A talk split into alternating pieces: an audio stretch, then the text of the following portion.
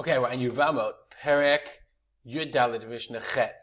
Remember, we're in the middle of this long Mishnah that the Mishnah Yomi cycle divided up. So we're going to read this section of the two brothers marrying the non-two sisters. It says the Mishnah.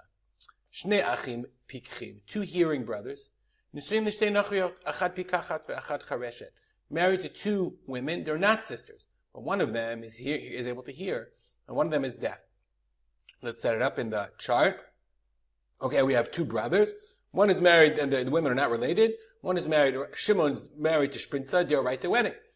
But Reuven is married to Leah, who's a Chareshet, she can't hear. So therefore, their, their marriage is only Durabana. So what happens, of course?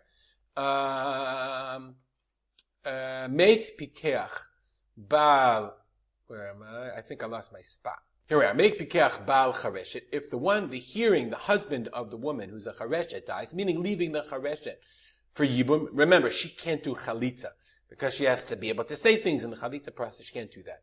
Maya So what should the husband, who's the, the, the, the husband of the hearing woman do? Kones. He has to do yibum.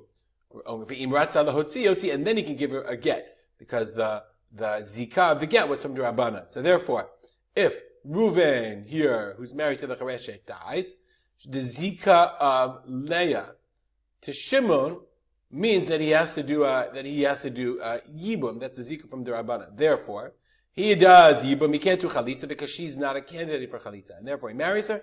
And if he wants to, he could give her a get. Let's reset the case.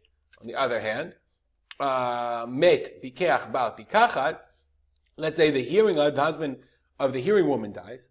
Ma ya'aseh bikeach bal. So what should the other husband do? O chaletz o mi'abem.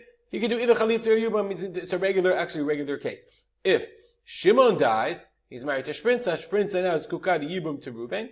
So Reuven could either do chalitza or yibum. It's a regular case because she's hearing. She can do chalitza, and if he wants, he can do yibum as well. We'll stop here, as we always do. We'll dedicate our learning to the memory of my father, Rav Simcha Ben Yitzchak Kalman.